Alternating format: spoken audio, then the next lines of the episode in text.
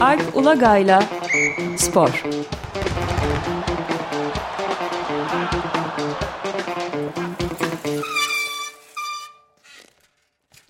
Günaydın Alp, merhabalar. Günaydın Ömer Bey. Günaydın. Günaydın Özdeş. Evet, spor gündeminde neler var bakalım. Ya, bugün artık Dünya Voleybol Şampiyonası konuşmamızı tamamlayalım. Zaten sonuna geldik şampiyonun. Evet. Yarı finaller bitti ve Cumartesi günü önce üçüncülük maçı, sonra final maçı var. Maalesef Türkiye son aşamayı iyi bitiremedi. Yani iyi bir temsil veremedi.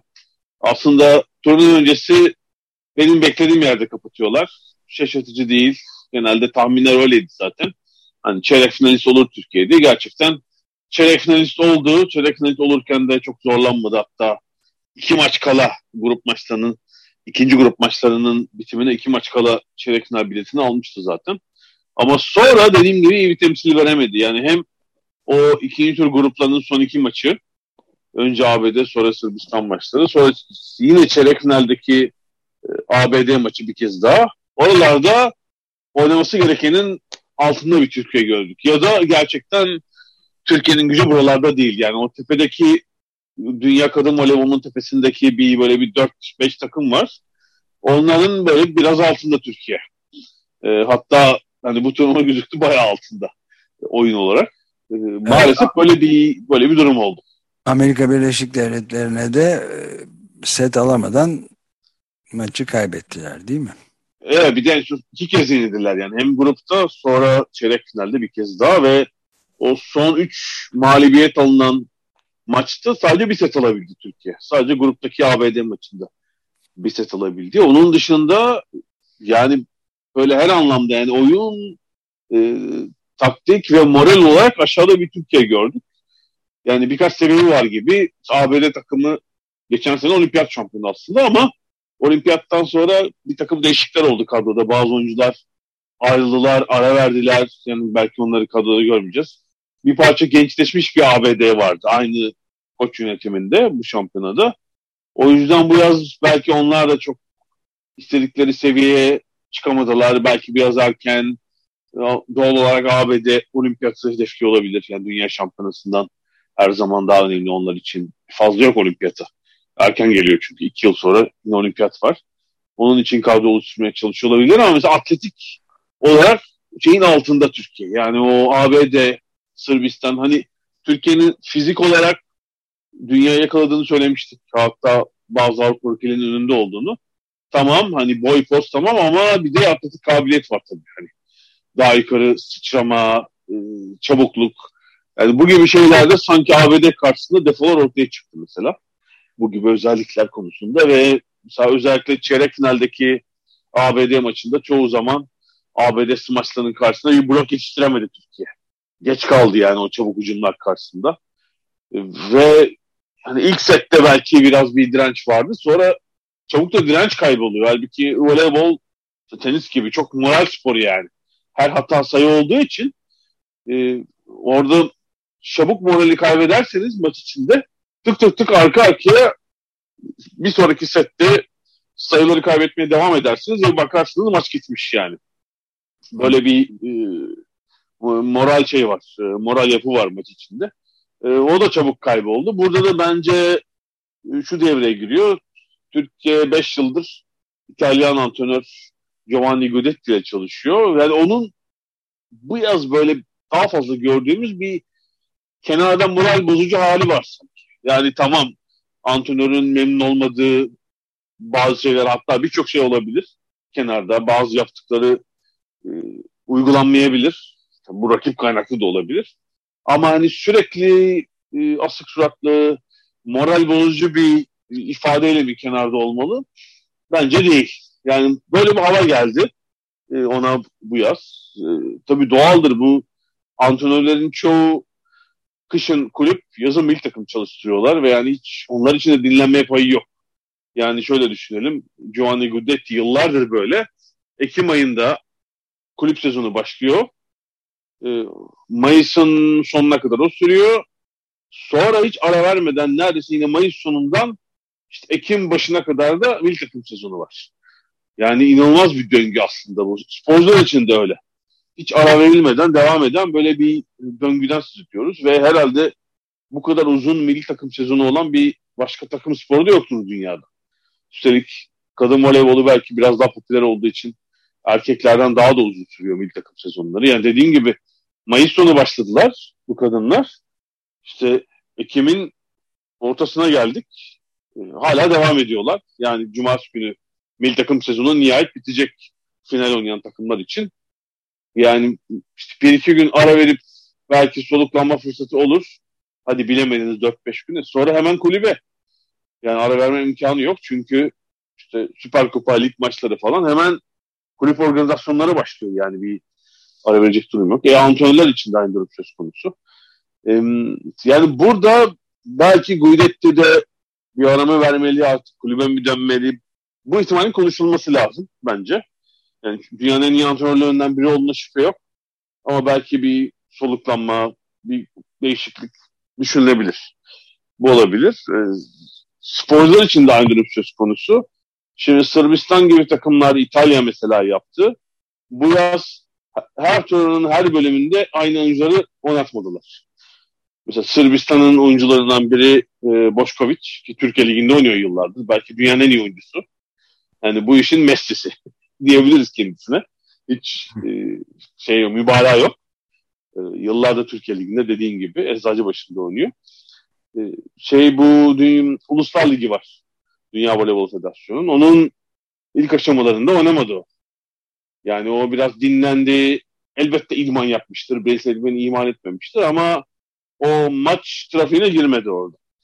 Halbuki Türkiye için ne oldu? İşte o Uluslar Ligi'nin her aşamasında Türkiye'nin yine ideal kadrosu. Oradaydı. Biraz yan elemanlar değişti. Orada kaç maç oynadılar? Herhalde 16-17 maç. İşte e, üzerine e, bir takım başka turnuvalar da bu arada oynayan oyuncular var. İşte Akdeniz oyunları gibi. Sonra da Dünya Şampiyonası hazırlığı ve onun hazırlık turnuvaları ve sonra da Dünya Şampiyonası. Burada da 10 maç. Yani bu uzun bir takvim gerçekten. İşte hazırlık maçlarıyla beraber e, muhtemelen 30 maçı bulan bir takvim söz konusu. 30 maçı geçen hatta. E kolay değil bunu hem e, zihnen hem de bedenen bunu sürdürebilmek aynı tempoda kolay değil. Bunu da belki sonraki, bundan sonraki yıllar Türkiye'nin düşünmesi lazım. Evet, prestijli turnuvalar hepsi ama mesela Uluslar Ligi'nin değil mi ilk aşama maçlarında bazı star oyuncuları ya siz tamam sezonu yeni bitirdiniz. Biraz dinlenin. Bireysel idmanınızı sürdürün ama bir 15 gün siz takıma gelmeyin. Hani ikinci aşamada alırız demek falan lazım. Bunu da işte bir takım reklam anlaşmaları, hani o işte milli takım falan baskısıyla Türkiye şu ana kadar tercih etmedi. Bence düşünülebilecek bir şey bundan sonra. Yani çünkü artık posası çıkıyor kadınların. Yani şu turnuvanın sonunda bir iki sakat oyuncu da var. Ebrar, Zehra gibi. E, bence bunu gelecek yıl için mesela e, düşünmeli Türkiye. E, yine de hani şunu söyleyelim. İstikrarlı olarak Avrupa Şampiyonası yarı final, Dünya Şampiyonası çeyrek finali oynayan bir Türkiye var. E, yani dediğim gibi bir üst aşamaya çıkmak için bir takım değişiklikler lazım. Belki birkaç aşağıdan gelecek yeni oyuncu, teknik kadroda bir iki, birkaç değişiklik ama hani oradaki yeri koruyoruz. En tepedeki yerlerle baş edemiyoruz. Bir son şey, e, tabii bir bir tür başarısızlıkla bitti turnuva. Yani son üç maç bir moral bozucu şekilde bitince maçtan sonra tam işte tipik Türkiye örneği federasyon başkanı çıkıyor. Ona ona veriştiriyor. İşte bir takım sosyal medya hesaplarına tehditler falan. Hesap soracağız falan. Yani tam işte dediğim gibi tipik Türkiye e, yani benim gördüğüm hesap verme konumunda olan kimse kimsenin hesap verme niyeti yok. Üstüne bir de hesap sormaya kalkıyor. Halbuki böyle bir şampiyonadan sonra bu basketbol için de söyledik biliyorsunuz. Evet. Erkekler Avrupa Şampiyonası voleybol, voleybol e, Federasyonu Başkanı da bu, bu şekilde mi konuştu? Tabii tabii. İşte bir takım şeyler kızlarımızı, kızlarımı ben koruyacağım falan. Ya şimdi bu tip böyle ülke çapında izlenen TRT1 verdi maçı, son çeyrek final maçını. Kim bilir kaç milyon kişi izledi. Onun dışında da YouTube'dan falan da çok izleyen var. Bayağı ciddi bir gündem maddesi çok ülke çapında izleniyor. E böyle olunca izleyeni çok, eleştiren de çok olacak başarısızlık halinde. Ya madem Türkiye voleybol ülkesi de sloganını kullanıyorsunuz. E bunun bir takım karşı şeyleri de olacak tabii. Tepkileri de olacak. Yani başarı, başarılıyken alkışlar güzel ama başarısızlık halinde artık büyük bir spor dalıysanız yani futbol örneğine bakabilirsiniz. Yani geliştireni, eleştireni hatta işte hakaret demiş. Bence hakaret yok ama ağır eleştirinin mutlaka olacaktır. Ee, hat, yani medyası küçük olduğu için bence yine şanslı. Ee, ya da böyle amatör çapta bir medyası var e, voleybolun. Yoksa hani daha fazla tepki görmesi lazım e, başkanın bu söylediklerini. Üstelik böyle bir şampiyondan sonra bence yapılması gereken başkan ve e, mil takım antrenörü bir yere gelirler, medya karşısına çıkarlar ve eleştirileri cevaplarlar. Evet. Normalde yapmaları gereken bir hesap vermek, bunu yapmak. Adam çıkmış hesap soruyor. Yo onu bunu tehdit ediyor. Ben kızlarımı ezdirmem falan filan. Ya kötü bitmiş şampiyona. Bir sürü kişi de eleştirecek tabii. Memnun olmayan bir sürü konu var. Söylenecek. Yani ne olabilir? Ama işte yani bu genel e, yetki konumundaki kişilerin e, hesap verme alışkanlığının tamamen kaybolmasıyla alakalı bir durum. E, son derece çirkin bir kapanıştı bence şey açısından. E, voleybolun yönetimi açısından. Onu da söylemeden geçemeyeceğim. E, son şeyi ekleyelim. Cumartesi bitiyor dedik şampiyona. Cumartesi üçüncülük maçı ve final maçı var. Üçüncülük maçında ABD İtalya ile oynayacak. Dün belki küçük çapta bir sürpriz oldu ve ikinci yarı final maçında Brezilya İtalya'yı üçlenmeyi başardı. Ki İtalya geçen seneden beri işte bir sürü turnuvayı kazanan ülke açıkçası. Bu sefer Brezilya galip çıktı ve Türkiye saatiyle 21'de Sırbistan'la final maçı oynayacaklar Hollanda'da. E, TRT mesela dünkü maçı galiba internet sitesinden yayınlanmış. Bu tabii final maçı için herhalde böyle olmaz. Mutlaka spor kanalların, kanallarından birinden yayınlayacaktır diye düşünüyorum. E, hele e, Sırbistan yenerse Brezilya'yı, Brezilya galiba hiç dünya şampiyonu olmadı. İkinci kez üstte dünya şampiyonu olacaklar. Gerçekten 7-8 milyonluk Sırbistan'ın şu yakaladığı başarıda çok acayip takdir edilmesi gereken bir başarı. Yani çok acayip bir spor geleneği olduğunu biliyoruz. Eski Yugoslavya ülkelerinin ama yıllar sonra da bunu sürdürebilmeleri gerçekten muazzam. E, milli takımda oyuncular başka bir havaya bürünüyorlar. Gerçekten. E, herhalde finalde favori olarak çıkacaklar. Cumartesi mi oynanıyor? Cumartesi 21'de evet Türkiye saatiyle. Peki burası böyleydi. Buradan bir şey atlayalım. Ee, bilmiyorum Türkiye'ye ne kadar yansıdı bir Fransa'da yani spor, spor ve dijital skandal var bir. Böyle bir olay patladı. Çarşamba günü öğleden sonra. Bu haber sitesi Mediapar vardı. Bilmiyorum fark ettiniz mi e, bu olayı? Hayır. Ee, ben, ben de duymadım. Evet yani Mediapar'ın şeyine göre e, iddiasına göre ben de uzun süre aslında Mediapar'a aboneydim. Yani yakın dönemde bitirdim aboneliğimi. Çok, çok fazla şey aboneyim diye.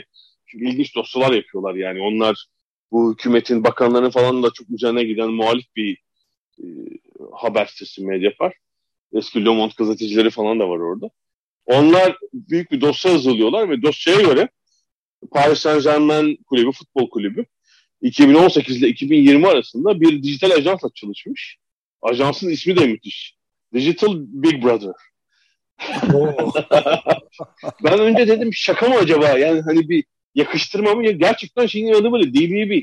Digital Big Brother. Bu ajans kulüp tarafından tutulmuş ve bir troll ordusuyla kulübün hedef gösterdiği kişilere saldırmış. Yani mesela düşman gördükleri medyalar işte. Lekip gazetesi, Medyapar'ın kendisi, e, takımla didişen rakip taraftarlar işte Neymar'a tecavüz suçlamasında bulunan kadın e, hatta kendi oyuncuları Mbappe. Yani bunlara yönelik e, karalama, itibarsızlaştırma kampanyaları online. Twitter ağırlıklı olmak üzere. Bunu yönetmiş bu şans. iki yıl boyunca. Ee, Çok acayip. Yani, yani, yani bu evet. işi bile taşere etmişler. Tabii zaten öyle yapılıyor işte bu iş. Yani itibar kazanmak için de itibarsızlaştırmak için hani böyle bu tip uzman ajanslarla çalışıyorsunuz ama e, hani şey iyice acayip. E, kendi oyuncusu bile var. Çünkü o Mbappe mesela kulüp aleyhine bir şeyler söylüyor gitmesi söz konusu falan. Onu orada şey yapmaya çalışıyor. Karalamaya çalışıyorlar yani. Hani gerçekten e, olabilecek bir şey değil. E, şey kulüp tabii yalanladı hemen. O akşam bir basın açıklaması yapıp ama böyle durumlarda zaten hani kimse kabul etmez ilk anda tabii ki. Bir yalanlama olur ama Mediapar şu an haberin arkasında aradan geçen bir buçuk gündü. Ee, ve hani nasıl bir soruşturma açılacak açılacak mı kestiremiyorum ve şeyi nasıl etkileyecek? Yani Mbappe takımın işte en büyük yıldızı belki Messi ve Neymar'ın da önünde. Geçen sözleşme imzalamıştı. Hafta başında da onun çok hoşnutsuz olduğu, saha içindeki konumundan memnun olmadığı, yeniden ayrılmak istediğine dair bir takım haberler okuduk. Yani şimdi üzerine bu bir de tuz biber ek, ekecek bence yani. Ocak ayında gitmek istediği falan söyleniyordu. Yani kulüp bir de e, onun aleyhine sosyal medya kampanyası yürütmüş falan kendi Çok e, acayip bir durum gerçekten. E, Mbappe bu konuda bir açıklama yapmış mı? Yok henüz bir açıklama yapmadı. Zaten o akşam mı maçları vardı onların? Bir akşam önce. Yani bu hafta içi maçları falan vardı. O kuşturmaya gelmiştir. Bir şey olmadı yani bu hafta bir açıklama olmadı ama sürekli şey haber işte. Onun o takımla ilgili memnuniyetsizliği, soyunma odasında herkese surat asması falan onunla ilgili haberler var. Paralel haberler. Bu ayrıca bambaşka bir şey oldu ama Digital Big Brother firma ismi olarak da müthişmiş yani gerçekten. Kurucuya hayran kaldım. Evet bu ben de ya, doğrusu. Evet. Her türlü imajinasyonu aşan bir durum. Evet. İmajinasyon evet. evet. Buna, buna da bir kısa değinelim istedim. Son olarak istiyorsanız buradan bir de futbola at, at, atlayalım. Ee, yani çok sıklıkla eleştiriyoruz. Uluslararası performansın kötü olduğunu söylüyoruz ama dün akşam da dört Türk takımı bir ilki başardı Avrupa kupalarında. Dördü birden kazandılar. Yani ikisi UEFA Avrupa Ligi'nde, ikisi UEFA Konferans Ligi'nde maçlarını kazandılar. Ee, tarihte bir ilk, ilk oluyor bu. İlk defa aynı hafta dört Türk takımı birden maç kazanıyor. Hele aynı akşam zaten olmamıştır. Herhalde farklı günlerde oynuyorlardı bu yıla kadar. Şampiyonlar Ligi oynayan vardı. Ama dün e, Fenerbahçe Kıbrıs'ta AEK Larnaka'yı kibir yendi. Trabzonspor zorlu rakibi Fransız Monaco'yu 4-0 yendi kendi sahasında. Ee, Başakşehir e, e, şey yendi e, Litvanya temsilcisini 4-0 Letonya temsilcisini 4-0 yendi Riga'yı ve Sivas Spor'da Kosova'da 2-1 galip geldi. E, üstelik 1-0 yeniklerdi maçın ilk yarısında sanıyorum. Ve 4'te 4 e, ilginç bir sonuç. Dediğim gibi genellikle bu Avrupa hedefi koymadıkları için kendilerine orada başarısız oldukları için çok sıklıklarla son yıllarda çok eleştirilmişizdir. Bu sefer tersi bir tablo var. Bir yer e, yani şöyle demek lazım. Mesela Fenerbahçe Avrupa Ligi'ni hem gözüne kestirdi ve bunu önemseyen bir antrenörleri var. Her maça öyle çıkıyor. Yani Güney Kıbrıs takımı tabii ki Fenerbahçe'den daha zayıf ama orada biliyorsunuz politik bir hava oluyor. Tüm maç önü, maç sonrası verilen Güney Kıbrıs tarafından verilen tüm demeçler öyle işte. Bu bir sanki vatan savunmasıymış falan gibi. Fenerbahçe öyle siyasi anlamda çok dikkate almadı bu maçları ama e, Larnaka tarafı hayli aldı yani. Öyle söylemek lazım. İşte e, tabii ki Fenerbahçe'yi e, Yunanistan üzerinden gelmeye zorladılar falan yani. Hani klasik şeyler. E, Güney Kıbrıs'a özel e, pislikler yapıldı yani her anlamda. Böyle bir maçta. E, ama işte Trabzonspor'un mesela Monaco galibiyeti ekstra. Monaco Fransa Ligi'nde tepeye oynayan bir takım. E, ve Trabzonspor bu yıl oyunlar çok parlak değil. Geçen seneki şampiyon takımdan biraz aşağıda gözüküyorlar. O yüzden flash bir sonuç yani herhalde gecenin en flash sonuçlarından biri dün gecenin.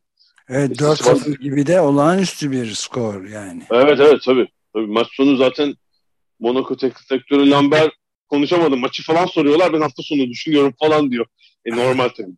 Dört tane yiyince hafta sonu düşünür.